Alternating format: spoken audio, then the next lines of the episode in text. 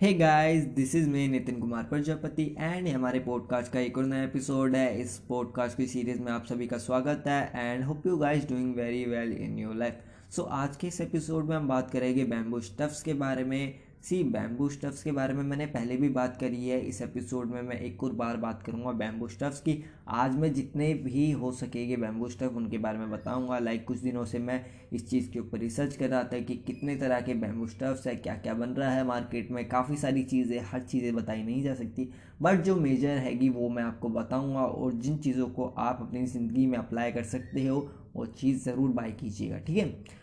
तो अभी मेरे को एक लाइक हमें हमारे घर में तो छोटा सा होम थिएटर नहीं होता स्पीकर होते हैं ठीक है? तो उसी के रिलेटेड एक छोटा सा मेरे को स्पीकर देखा जिसका जो आउटसाइड थी आउटसाइड लेयर वो बैम्बू की बनी हुई थी इंटीरियर इंटीरियर जो था तो जो इनसाइड में था म्यूज़िक सिस्टम लगा हुआ था। सो so, वो देखने में भी इतना अमेजिंग लग रहा था कूल लग रहा था उसके ऊपर जो डिज़ाइनिंग करी गई थी वो भी इतनी अमेजिंग थी। सो so, ये एक बेस्ट है बैम्बू से बनने वाली चीज़।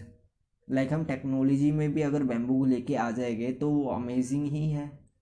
है ना? एंड सेकंड थिंग जो है, मेरे को बैम्बू साइकिल देखी? बैम्बू साइकिल वाह लाइक अमेजिंग बैम्बू साइकिल हमारे दिल्ली में क्या होता है? दिल्ली में जो बच्चा फ़र्स्ट रैंक करता है उससे एक पंद्रह हज़ार वाला टैबलेट दिया जाता है।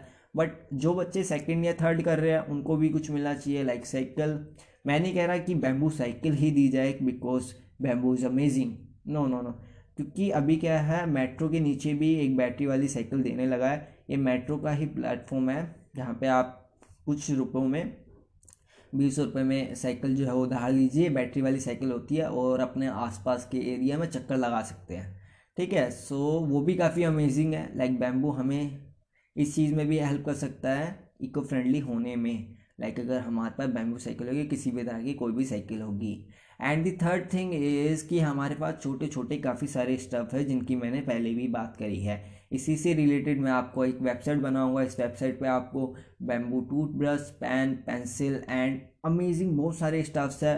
गो एंड चेकआउट वेबसाइट का नाम है माई ओन अर्थ जिसकी शुरुआत करी थी निकिता निकिता सोनकिया ने।